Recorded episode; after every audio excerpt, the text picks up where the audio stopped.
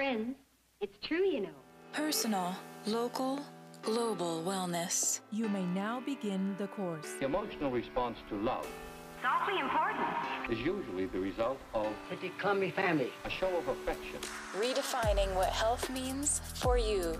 And the real fundamental you, you, you. Well, if you'd like a place where there's never a dull moment, Choose the right flavor of wellness for you. Syndicy Wellness hosts the personal, local, global wellness show.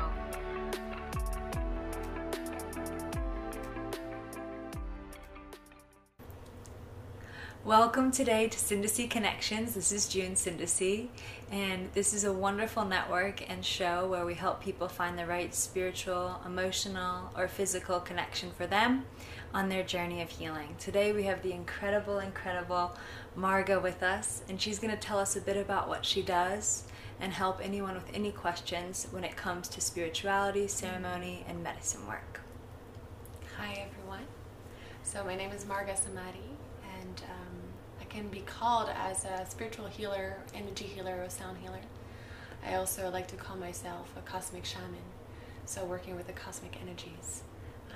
I work a lot with light, and I've been activated through light. And so all my work is based on light and how to mm-hmm. connect with light and share the light outside and inside of oneself. Amazing. So, if some people aren't very kind of used to that terminology, or mm-hmm. how do I even start to access light, and how do I know if it's a good light or bad light, mm-hmm. what would you say in terms of, for dummies, how someone could get started in the work that you do just from mm-hmm. home, just in a small daily ritual, connecting to, because we don't like to feel heavy and dark and clouds over our heads, mm-hmm. but just starting, what would you say to someone? Uh, just to start, I would say close your eyes. Close your eyes and come into the center of yourself. Inside, deep in the in the chest, is that light within. There's no good or bad light. It is only light. If we shine light, the sun lights all around the shadow vanishes around the sun, around the light. And so when we feel cloudy, we can go outside and be with the sun, or we can be outside, be with the moon. Any kind of light, natural light, is calling in that light within.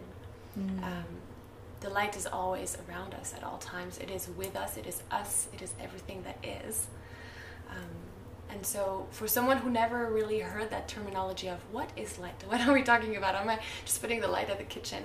Um, it truly is just visualizing bright light on us, in us, around us, and connecting with that feeling of being illuminated, being shined on. Yes. Yeah.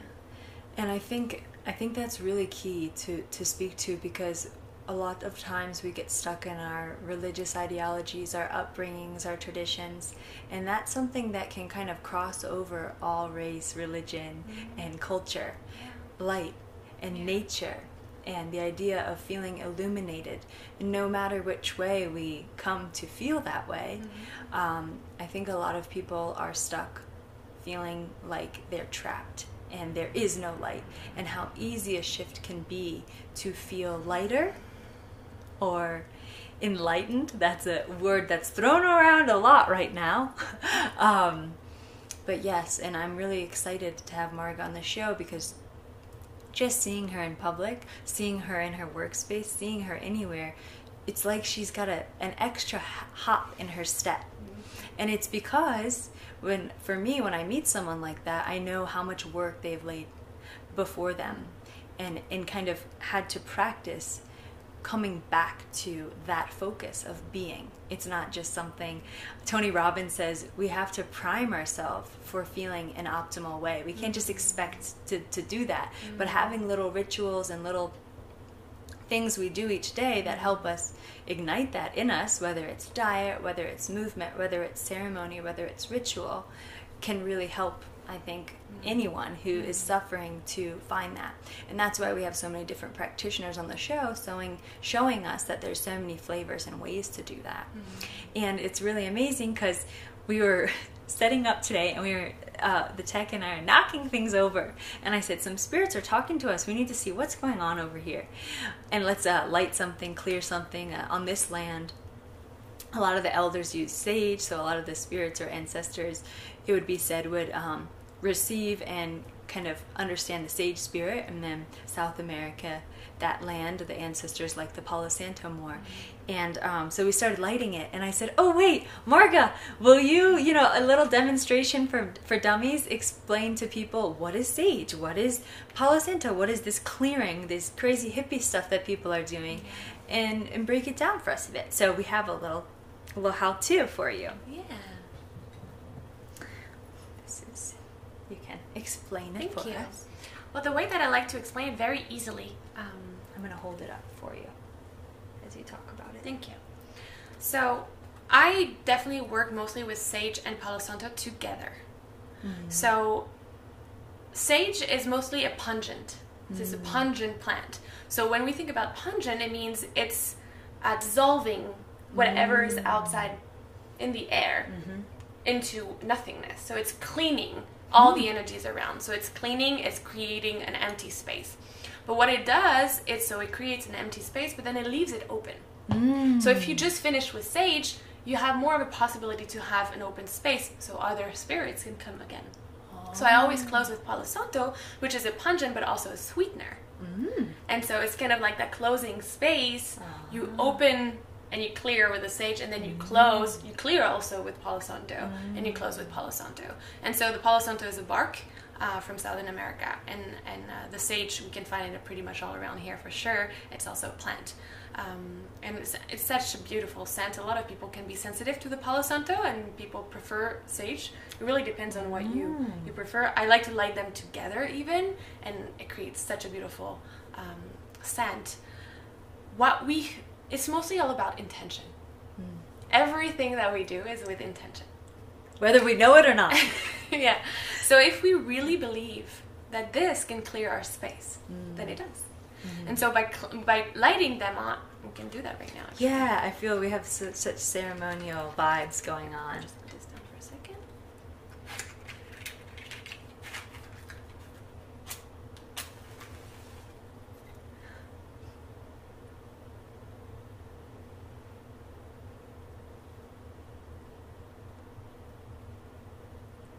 So you kind of want to let it heat up a little bit because it's very dense.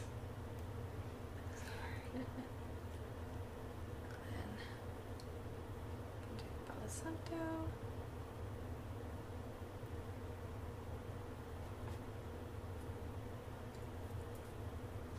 And so with intention, you just feel the surroundings, connecting yourself with your body and merging with the external space mm. and feeling how it feels when you move into the space. Why do I feel like I want to? Why do I feel like I want to be here? And really feeling like we're moving things around, energies around.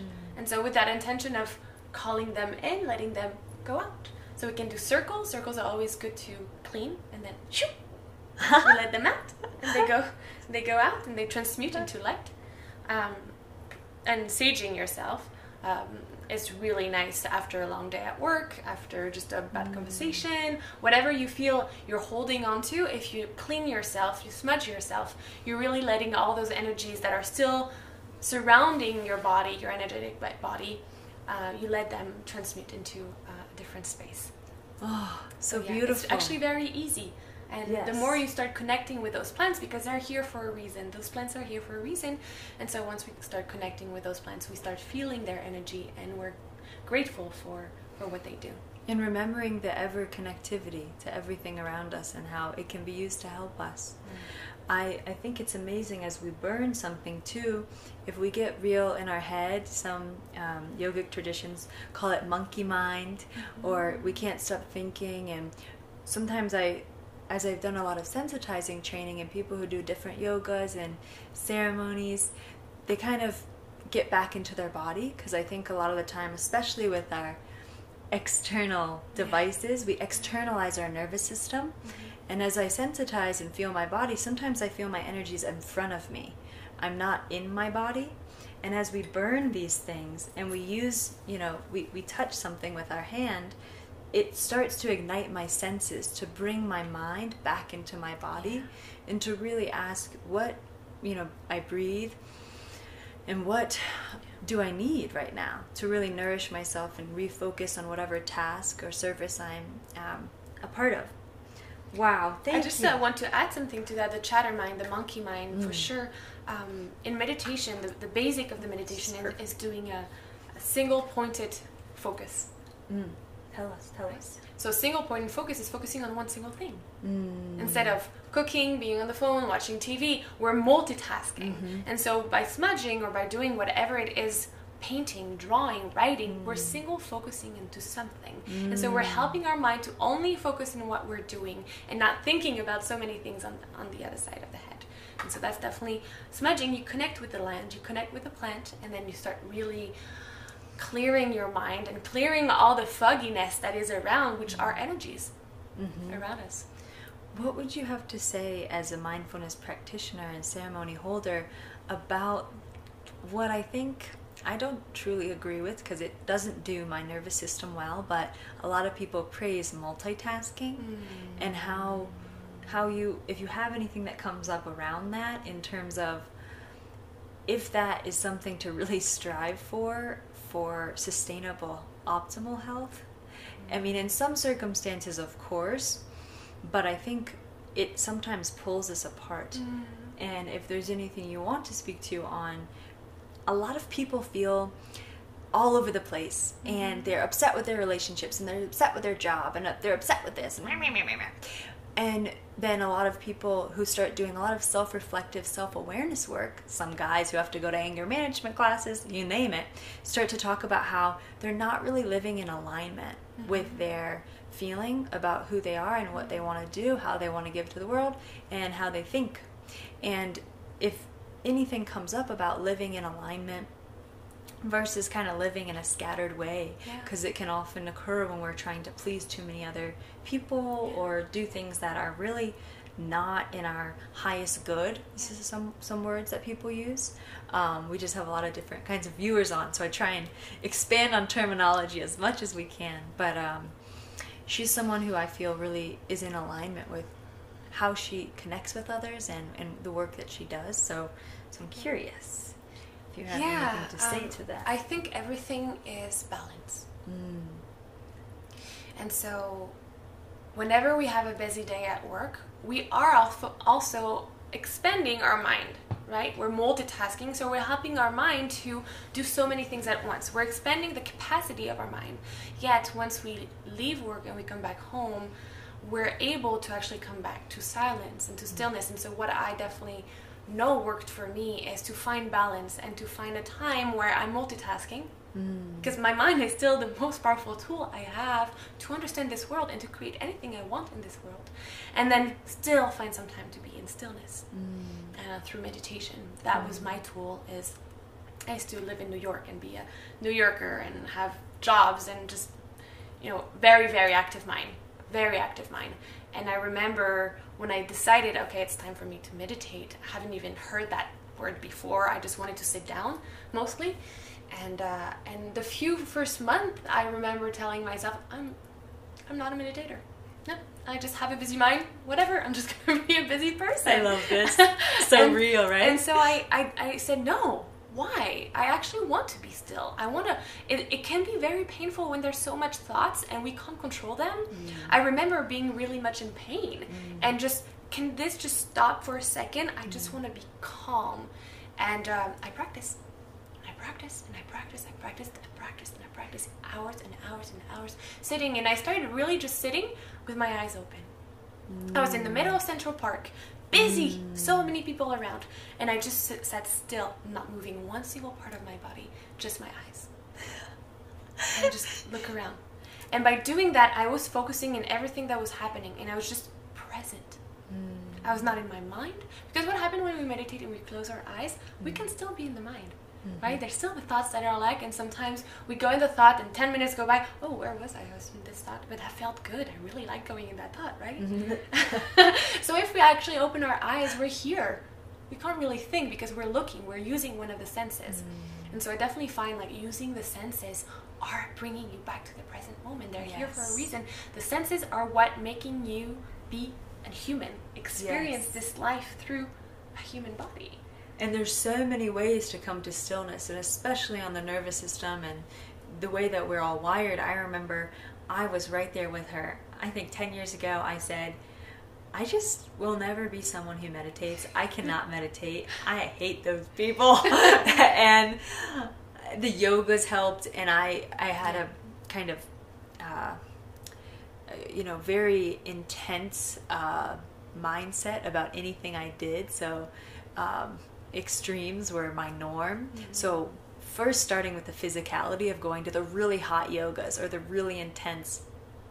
I was playing a lot of sports and um, intense yogas. Then i then i could focus on my body mm-hmm. and that would kind of stop me from thinking. Mm-hmm. And then i started studying some asian and indian traditions where i would bow like 100 or 300 bows and it would be like a wave for about three years that i would just soak into. Mm. And so i could be moving in this rhythm but yet my mind would go blank. In korean they call it mua.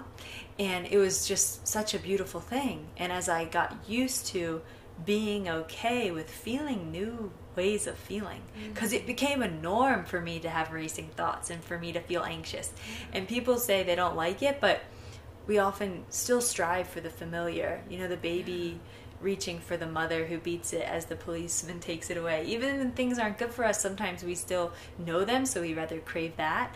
And i love the explanation of the creativity margaret went into when she was like i gotta find other ways to like as the rappers say, get next to this idea of meditating because whatever these people are doing, you know, on the screens, just like this, I mean, it's taken 10, maybe 20 years to get to that.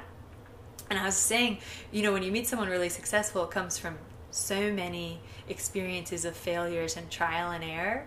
And and so when I see Margot walking around now, it's amazing to hear all the building steps and the building blocks that have created this foundation for this presence. Of course, we have the ups and downs, but um, it's really exciting to talk exciting to talk about because so many people want to try and they just give up right away because they think there's no way, um, and it's it's exciting. I was thinking when when you were just talking about these plants. Um, I haven't talked about plant medicine on the show because I'm very um, cautious about uh, a lot of sacred things kind of being corrupted in terms of cacao, in terms of uh, a lot of different, you know, things that have occurred in our last centuries of these medicines in terms of foods and in terms of plants that were really um, revered. And now we have so much chocolate that is making us sick you know Nestlé and all these different corporations that have kind of made the sacred um, corrupt. And so but as well when it comes to plant medicine and these plants that awaken people to higher realms of awareness if there aren't incredible practitioners and medicine men and women, and some people use the word shaman to help people integrate any new experiences they have afterwards, the Western terminology would be someone's having a psychotic breakdown.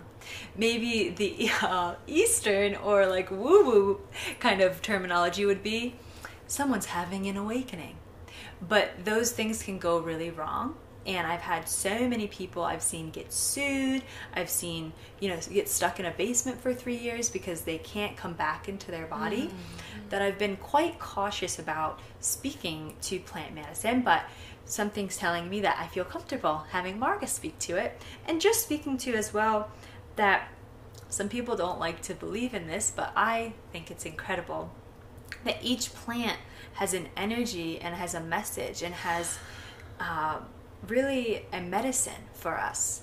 And the intention of living a more connected, Syndicy, the name of this network, life is to be aware of all the connections that are ever present. So if you want to speak to plant medicine or you know the messages that plants hold, you're welcome to. If you don't want to, I completely respect that. To. I'd love to. Um,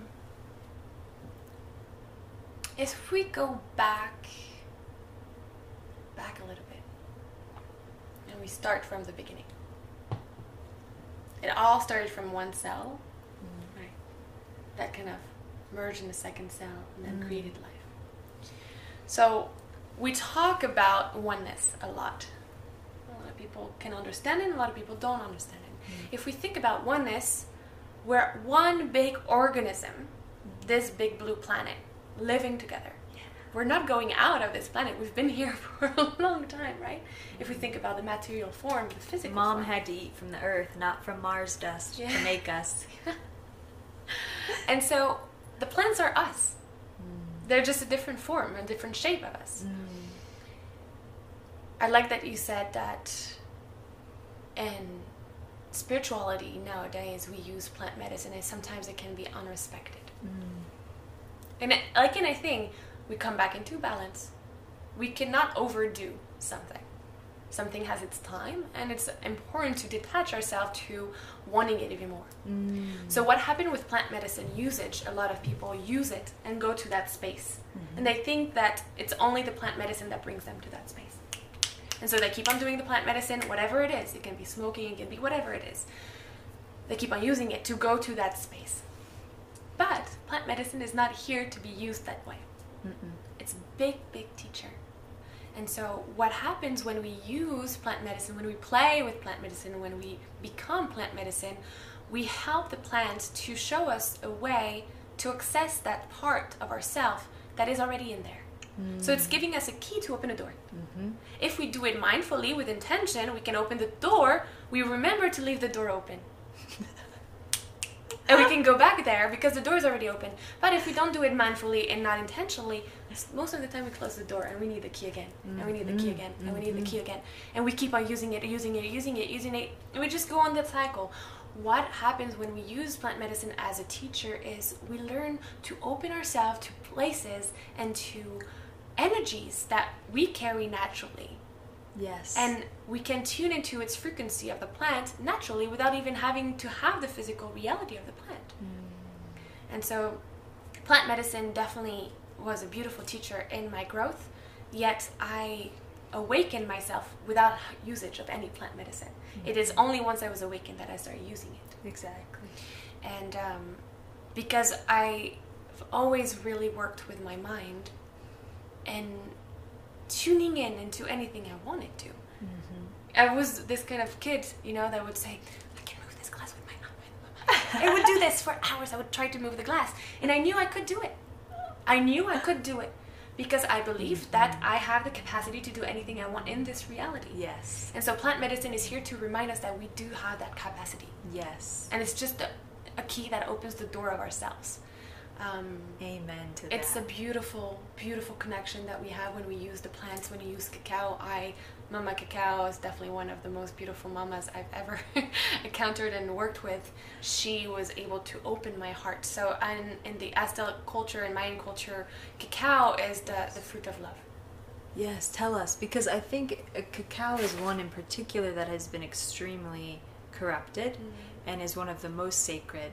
Um, and if you want to speak to cacao, she led a cacao ceremony that I went to. It's very beautiful, and um, and I think that people are living without intentionality and without perspective, and um, have no idea there's even cacao medicine. But cacao ceremonies are becoming quite popular uh, within certain uh, groups of people. So, um, if you want to speak to it, Yeah, everything comes everything comes to a more impactful experience when we put intention behind it. Mm-hmm. So if you want to just drink cacao or chocolate just because it tastes good and we want to feel a little bit more buzzy, then that intention is what we will receive. But if we mm-hmm. put an intention behind of feeling love, Cacao as being the fruit of love. It's such a beautiful plant. It's a beautiful pod.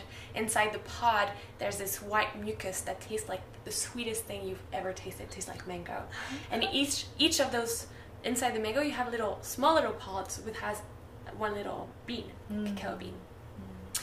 And so it's already kind of so sacred the way that it's a big pod, very strong. Inside it's very soft, and inside the oh. softness there's one tiny little bean.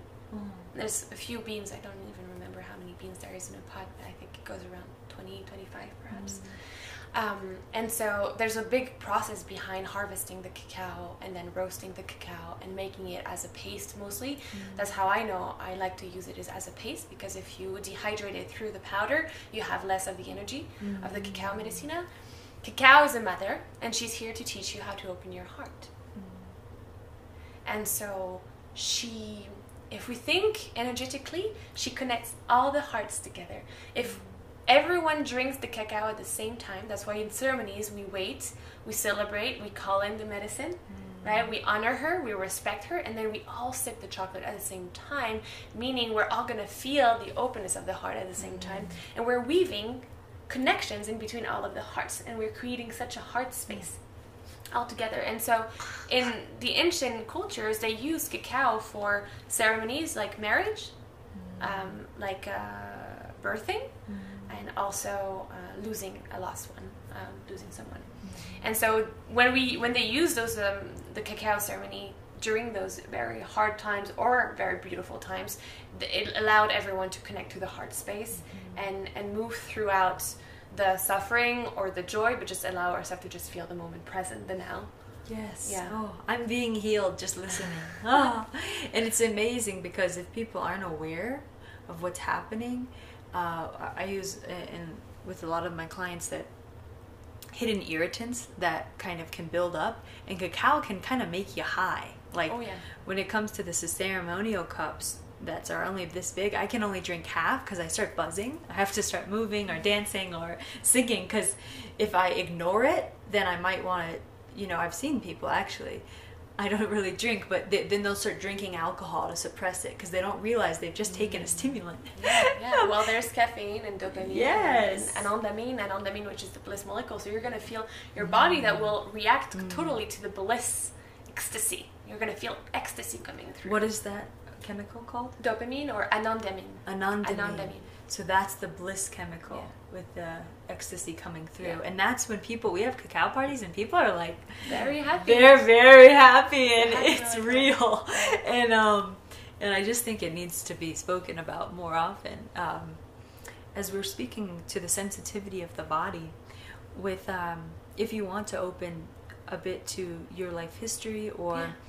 your experience that have has led you to do this very sensitive work. I speak to a lot in this network sensitivity being a superpower rather than something that feels like it's crippling us.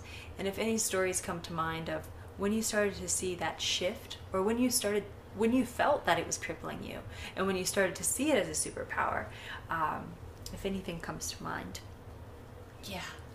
and how we can change that narrative. Wow. Um, that I think that's the story of everybody's life. How to come into my emotional state as being just an acceptance form of who I am. I was born in France and I grew up in uh, south of France mostly. And um, and for th- those who watch this um, TV show, I don't know how you call it, Show. the show. Or listen on iTunes. Um, most Sorry. people know that French culture can be very close minded. Um, so we don't really talk about energy spirituality. And I've been a child that has always been connected very deeply to energy. And um, I used to hear thoughts, and I'm able to hear people's thoughts and to feel people around me when they're actually not physical, and have all those extra gifts. And it was really hard to grow up in a country that didn't really believe in this. And so, throughout my years when I was growing up younger, had a lot of activations and a lot of connection with higher realms beings. And whenever I would try to explain myself or, or tell my story, it would always be, "Oh, you have a great imagination," and uh, or don't don't talk too much about this because people can start thinking that you're you know you're going Cuckoo. you're cuckoo Crazy. You're, you're losing your mind and my mom was really supportive but there was still always kind of like a, we're you know we're not going too deep into it um, and so I repressed it for many many many many years and I realized the more I was repressing it the more I was angry I became very angry You say it, girlfriend. angry. I was angry at myself. I was angry at the world. I was a very rebellious girl. I was the you know the the one at the last table at the classroom making jokes, not listening to the teacher. I was just I don't want to listen to anyone. I know everything. Nobody can tell me anything, and I was really just rebellious. And um, and I realized why was I so rebellious is because I was not listening to myself. I was not being true with who I am. I was just repressing that. I am an emotional being and I'm a very empathic being. And I had no idea how to control it because nobody taught me. And because I was not listening to myself, I didn't know I had to control it. And so it took me many years to understand that. Many, many, many years. And it was really when I was in New York that was kind of like that big transition in phase, uh, 2012, 2013, where I realized it's time to be me. I don't want to hide who I am. I don't care if people think I'm crazy. I don't care if people look at me like, what are you saying? Doesn't matter. Tell me I'm crazy. I think I'm on the right track. and um, starting to really understand that this is a power. It mm. helps me to connect with people. Mm. And I realized throughout my entire life, people would want to sit with me and talk. Mm. Always. They always wanted just to. They start talking, and after a while, they apologize. I'm sorry. I just started bawling on you. Like, it's fine, because I'm here. I'm present. She I'm can hold it. She can handle it. You know, you have you were born with such a capacity. And how do we how do we learn how to honor and expand and manage that capacity and not let it overwhelm? No, it's a gift. Yes. It's a gift. And taking the time to be with yourself to listen to that gift. Nobody can really teach you anything than just you. Mm. If you follow somebody else's teaching, it might be helpful to remind you what you already know. Mm-hmm. And so it's kind of like that key we're talking about. We keep on giving you keys.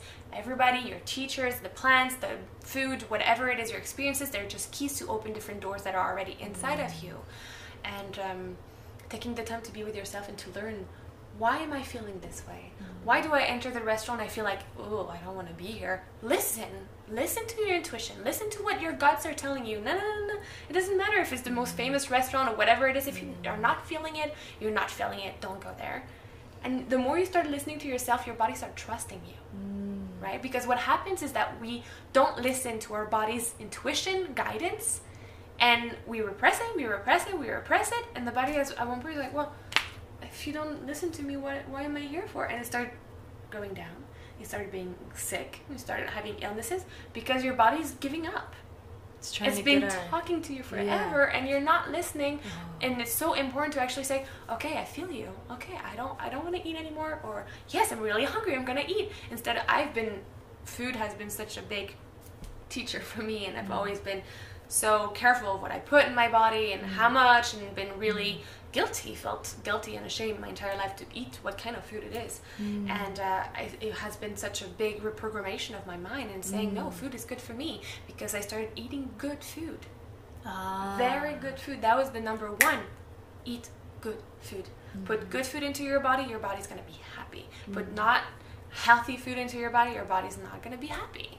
Yes. Like, what do you want? to Do you want to give good food to your kitty or to your baby? Of course, you're not gonna give, you know, crappy food that is full of fat or processed or GMOs or whatever it is. You know, your body, your your baby or kitty will, will not get well with it. No. So, yeah, I think emotionally speaking, emotions is everything. It's it's, it's the vibration, it's the frequency, and so everything that is around us, we are recipients, we're channels, we're vessels. We receive a ripple of a frequency entering our body, and it creates a certain vibration in our body, and then that triggers a memory.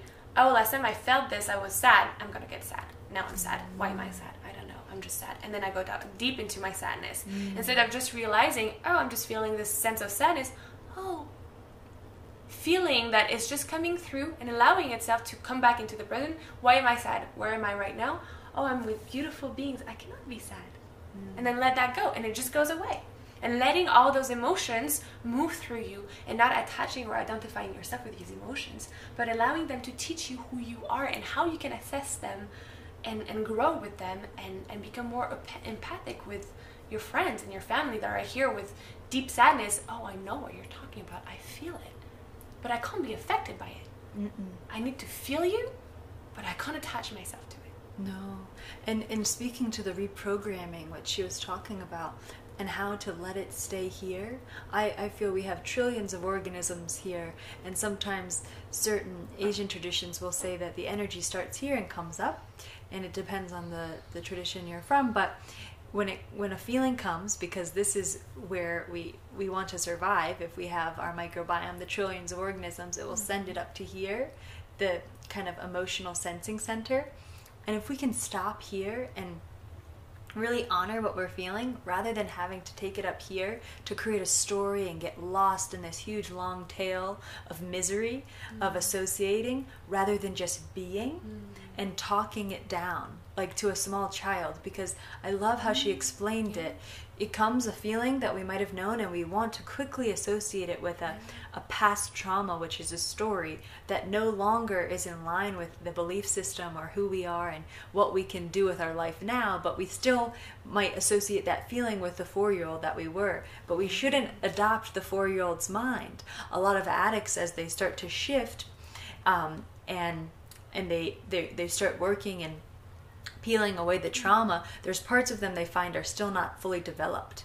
And they have to really speak to those parts of themselves. I think everyone's an addict personally. Some of the addictions can kill us, some don't. But in the end, you know, we, we try and find the balance. And being able to speak to that part of ourself like a four year old and give her a new tape. Like she said, Oh, I know you feel frightened right now, but we're actually with lovely people and everything's fine and you can take some deep breaths or go outside and shake your body a little bit and, and release it.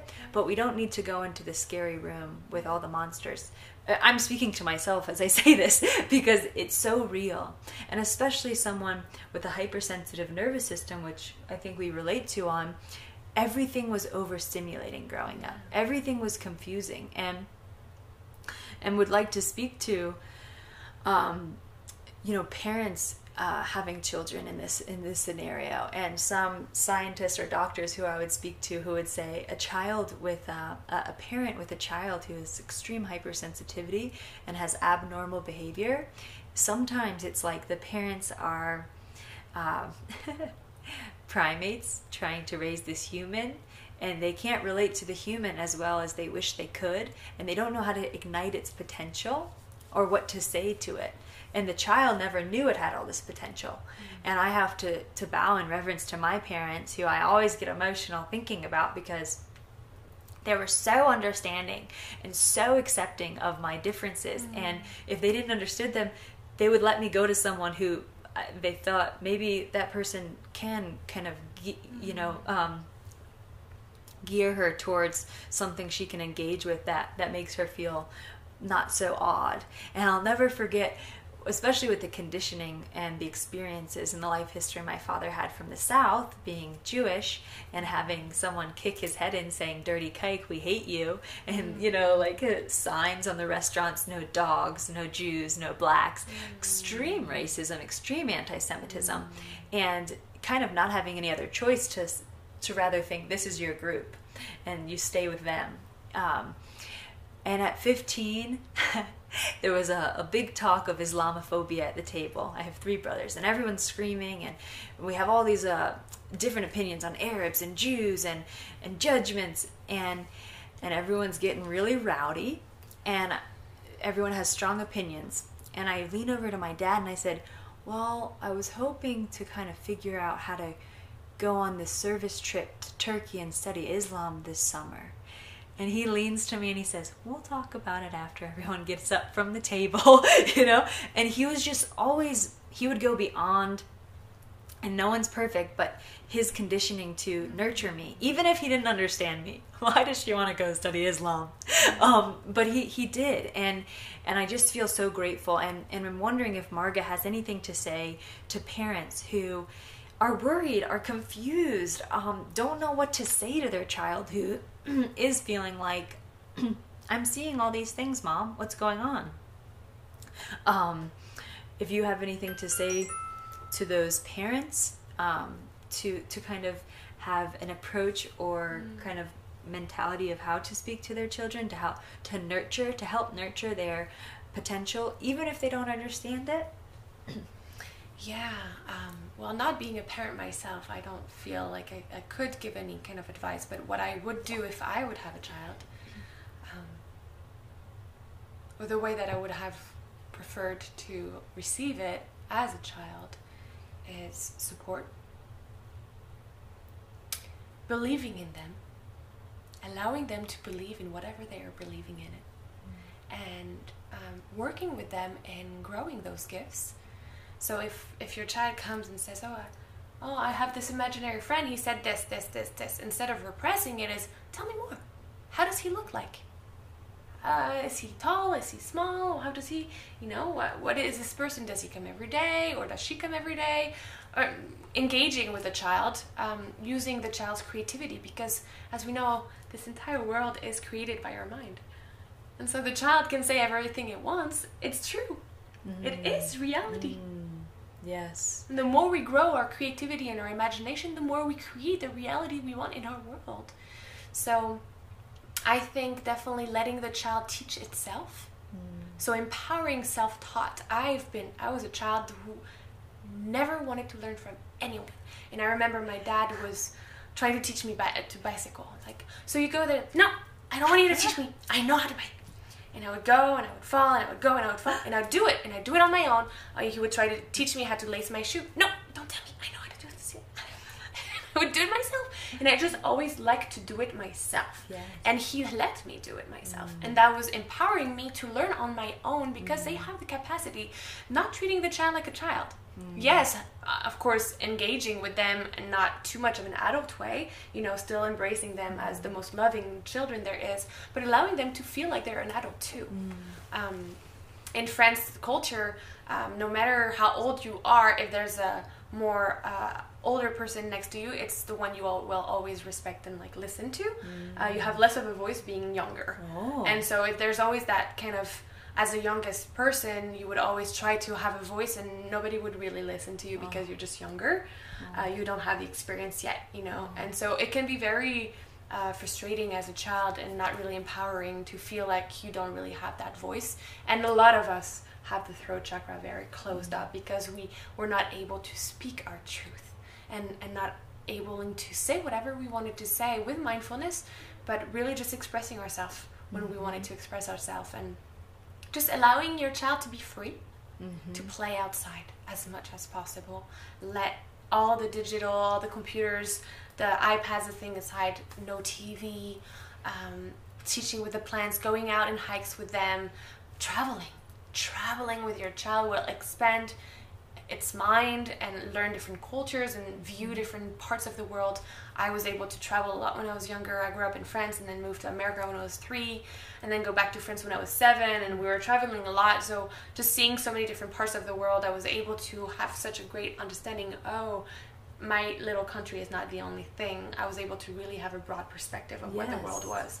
So allowing the child to see so many things and um, And then believing, I had a man from Germany on here the other week, and he said, as we travel, we see there's many ways to go about life, and and it's a reality that there are so many ways, different ways to do things, and especially when coming from a tradition or a culture or a family unit that is very strict in in how life should be lived, and it doesn't work for that person, to have a real life experience and vision of, oh my gosh, it can be done another way. Travel can be extremely helpful for that. And I'm such an advocate of wherever we go, there we are, and not to run away from myself, which I did for so many years, but rather it is is it a reflection of what's already a part of me that I didn't believe was true. And it's my my choice and our, our, our ability to then take action on that and not keep running to it. Um, and I think it's really incredible as we do nurture um, ourselves and, and children's ability and potential.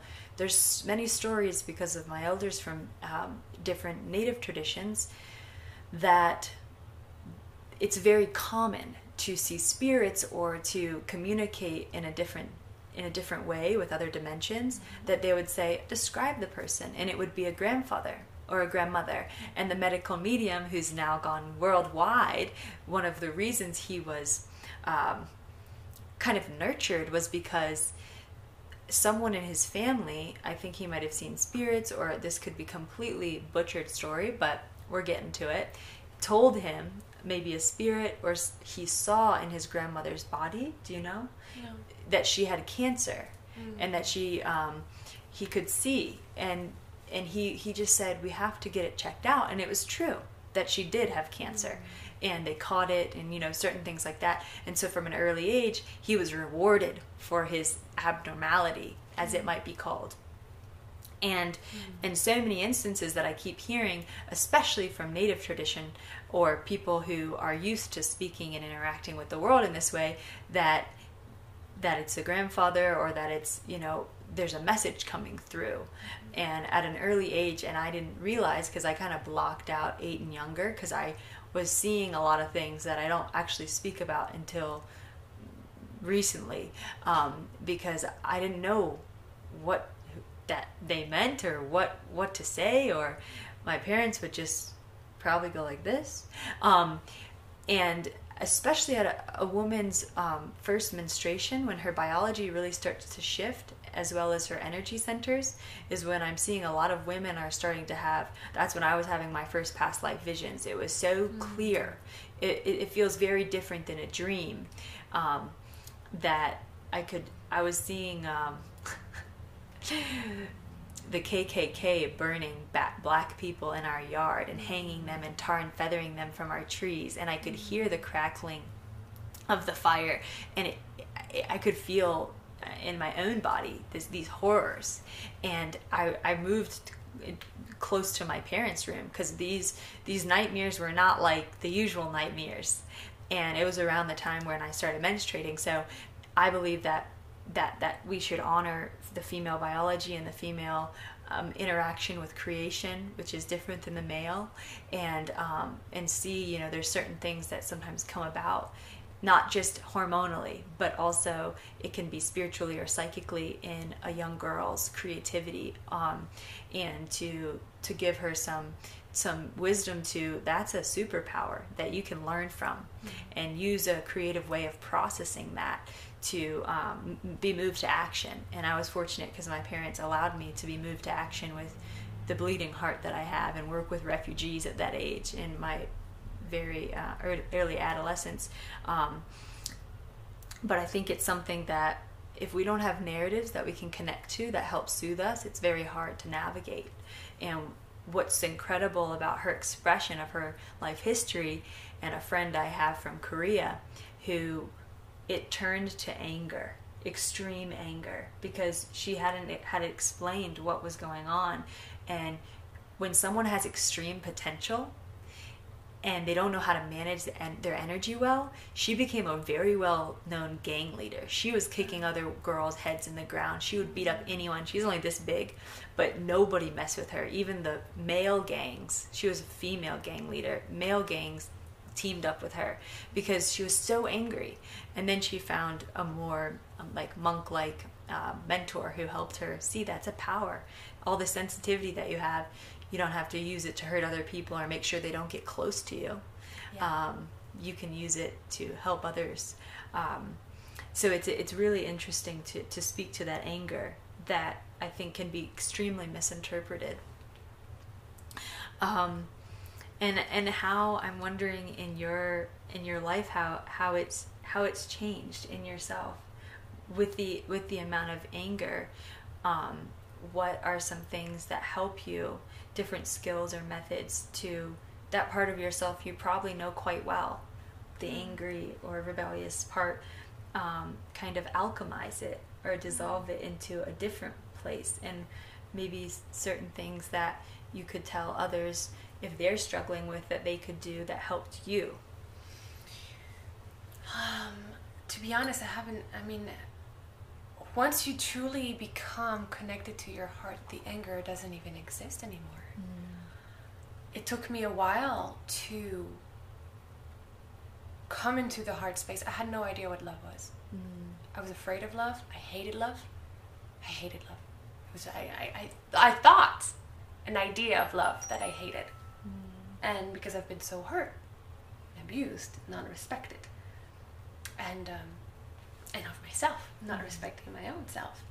And it's only once I surrender to, okay, maybe I can allow love come into my heart. Like you were saying, she was repressing everyone so they don't get close to her. Intimacy, And connection. as an empathic, sensitive being, most of the time you get angry or you repress people because you don't want them to get close to you because you know how it can affect you. And so it's only once I open my arms and I say, okay, let you come into my life. I let, I let me feel what it is that I feel. And um, what helped me, the anger, was meditation.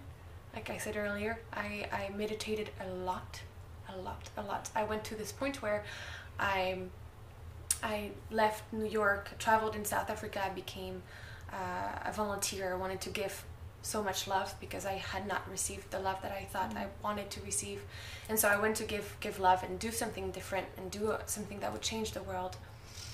And uh, decided to move to Australia. Long story short, uh, in Australia, that was when I started meditating and actually working with myself. And I would spend coming from nightlife work, um, working during the night and never during the day, to working during the day and sleeping during the night. I was extremely insomniac because I was barely, barely sleeping, and that started as being very frustrated, very frustrated of not being able to sleep until I realized, what if I utilize this time that instead of being frustrated, I'm gonna meditate, and I started meditating. And so instead of sleeping, I would meditate 8, 10, 12 hours a day through that instead of sleeping.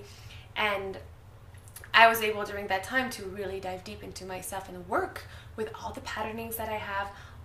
I went through my birth to uh, how old I was, I was 23. Um, every single experience that hurt me, I wanted to understand why it hurt me, why I was still holding on to them, who did it, why they did it, and try to accept it and surrender to it and forgive them. And I did that from every single part. And I did that my entire life, and then I did my entire family life, and my mother, and my father, and my brother. And then I went on and on and on and on. And I started releasing all the anger and the non acceptance that I had towards myself or others. And through that, I surrendered. I surrendered. You say when you are able to forgive your abuser, is when you know you've done the work. Mm. There's no more anger in there. It's just compassion because whatever that person did to you, unfortunately, they're gonna have to go through it. If we follow karma, mm. karma is your biggest ally. You don't need to do anything. You don't need to go back and hurt that person mm. because karma's gonna get get to it, unfortunately. And then your compassion comes forth is that person's probably not gonna be in this lifetime. Mm. Probably gonna be another lifetime. Maybe it's gonna be a little girl. Mm. Maybe she's gonna have to go through what I just went through. Mm. Right? And so from that you don't even want to think about it. You're like, I don't want anybody to go through that suffering the way that I did. Compassion. I'm sorry for that being for being so mistreating and so abusing because they're gonna have to go through it. And I want them to not go through it. Um, meditation was for me number one of reducing my pain, my struggle, my anger. I eliminated any kind of animal product out of my diet, so I became vegan. And that is that I didn't want to kill mm. anything. I didn't want to nourish myself from something that was dead, mm. that I had to take the life from. Who am I to take somebody else's life? Mm-hmm. No. If that being comes to me and offers its life to me, perhaps I don't think that will happen because I love them so much. But um, eliminating this kind of diet um, out of my routine, I started really becoming more sensitive to plants and to nature. And for me, becoming vegan was not was for the animal. Was just purely for the animal. I could feel everything about the animal, and I just couldn't stand having to eat it. Um, and so, listening to my truth. The anger that is inside of you is because you're not listening to your truth. Because you're doing something that you know is not good for you. You're doing something that you know you don't want to do. You're doing something because somebody told you you had to do it and you're, you're doing it because you want to have, you know, a certain image or you want to follow somebody's rule. No, that will create frustration and anger. If you follow your heart and make sure that everything that you do is aligned with the greater good of the universe, and that everything that you do is with mindfulness, with intention, with integrity, with dignity, with love, compassion, generosity, then you know you're on the right track. Um,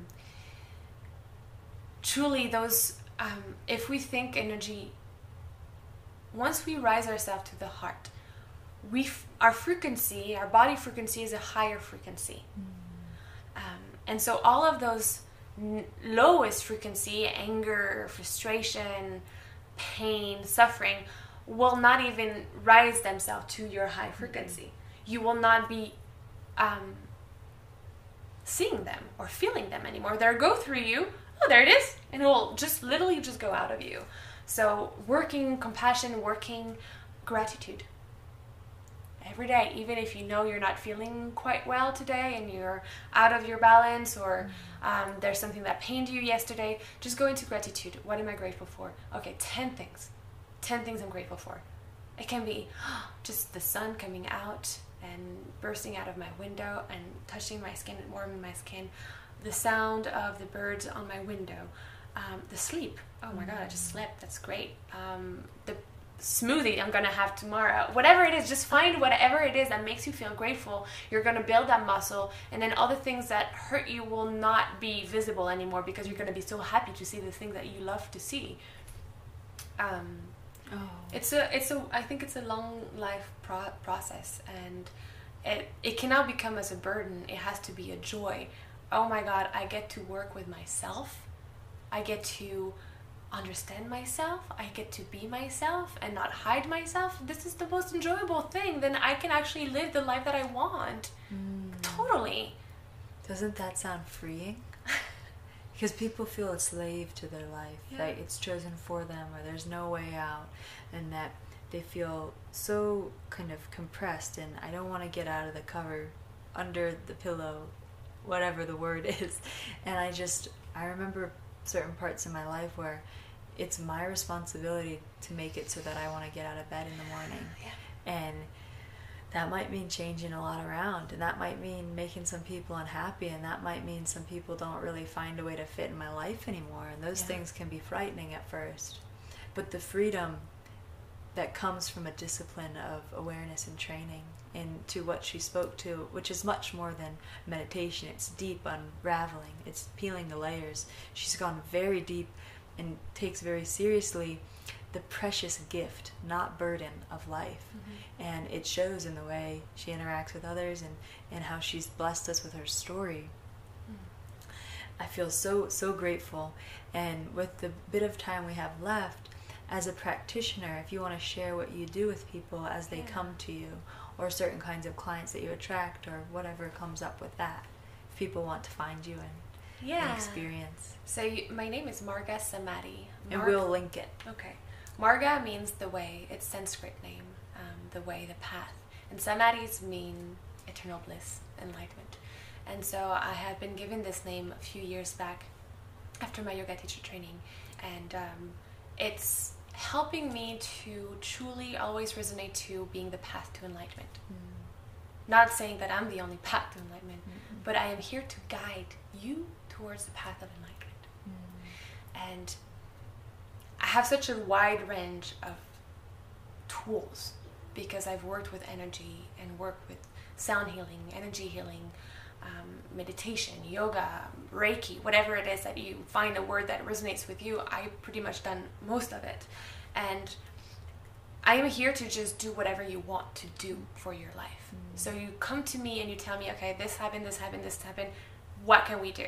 And then what I really do is I enter your matrix. I enter your entire being, being a computer. Let's say your body is a computer, and I see there's a virus here, there's like a broken little disk here, and I just go in there and I wash it, I clean it, I um, take the dust out, I put it back together. Maybe I can put an update on there, and then you're like, oh my god, I can do this, I can do this, I can do this, I can do this. And so, usually my sessions are energy and sound healing together. I use sound because we are vibration and because they're so soothing to your soul. And the vibrations enter your body and they're going to travel inside the body, and sometimes they're going to find some like stop point, right? There's a tension there, they're like muscle, and it pushes, it pushes, it pushes, and slowly the muscle relaxes, relaxes, relaxes, and then the sound can pass through. And so the sound, vibrational sound, um, sound healing are here to release all the blockages of your body, the tension points of your body. The sounds also, each of the instruments carry so much story and culture behind, depending on where they were made and how they were played. And so they're going to bring you through a journey. And so I call them sound journeys, is because they bring you towards the journey of your life. You're entering the memory lane of yourself. Some sounds will trigger some emotions, and you're going to be like, why am I thinking about this? I should be listening to the sound. No, think about that thing. That thing is here for you to listen to so you can let it go. Um, so through sound really helps you to release and surrender and then the energy part is more of a tuning in into how your body feel. You're here you're truly just relaxing for an hour an hour and a half depending on how long it lasts for. And then i might do some very strange sounds because mm-hmm. i release. So being a plant let's imagine i'm a plant medicine. Mm. So you take me right? You, you ingest me i come inside of you and i move inside of your body i'm going to have to release for you. And the more we release together and we make those sounds vocal sounds movement sounds whatever it is we're releasing what we hold on to that do no longer serve us. And so the sessions are very powerful. Um, it i got activated when i was eight years old and i call it the uh, light activation. I was activated by my star family and they introduced to me light language Mm. and light language is the language of the soul, the language of the universe, the language of light, the frequency, the pure frequency of light. And everyone carries that light language because mm. your frequency is unique to yourself. And so through my session, I speak the light language to activate you, to speak mm. your light language and to truly become free, free of who you are and be your true authentic self.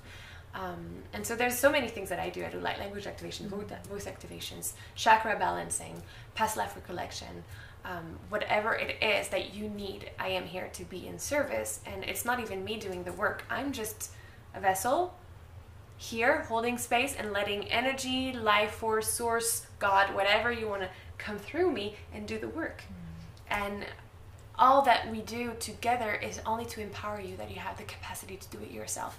And so I really encourage those who are in session with me to, when I tell them, okay, you're going to lay down, I'm going to place my hands in some parts of your body, focus in those spots. Mm. Because if you focus on the parts where I'm putting my hands, you're going to start feeling how it feels to receive something inside of your body that is light or energy. Mm. And naturally, your mind, we're focusing, we're analyze it, and you're going to start understanding what it means to energy heal yourself. Yes. And so, how can we do to really heal this world is to empower each other to know how to heal ourselves. Exactly. And so, being a shaman, a guide, a healer, a spiritual healer, whatever it is that you're using, we're only here to guide you. We're not doing the work for you.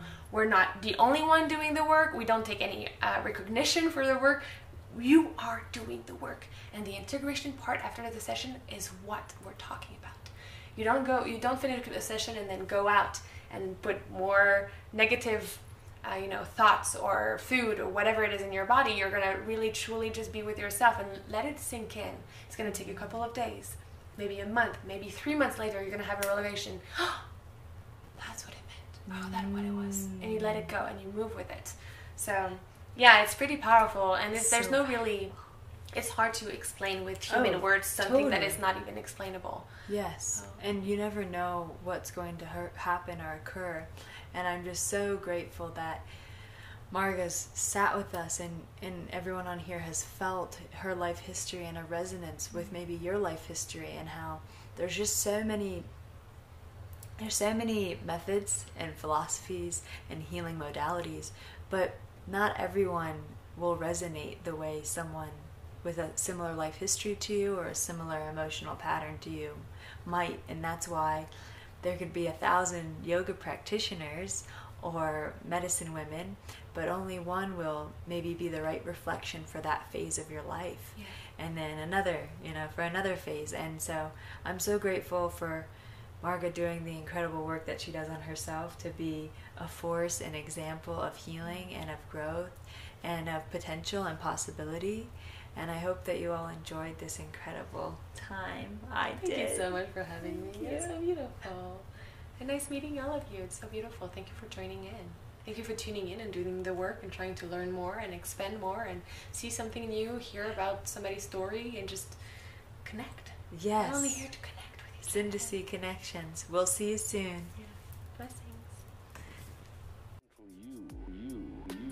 Well, if you'd like a place where there's never a dull moment, Choose the right flavor of wellness for you. Syndicy Wellness hosts the personal, local, global wellness show.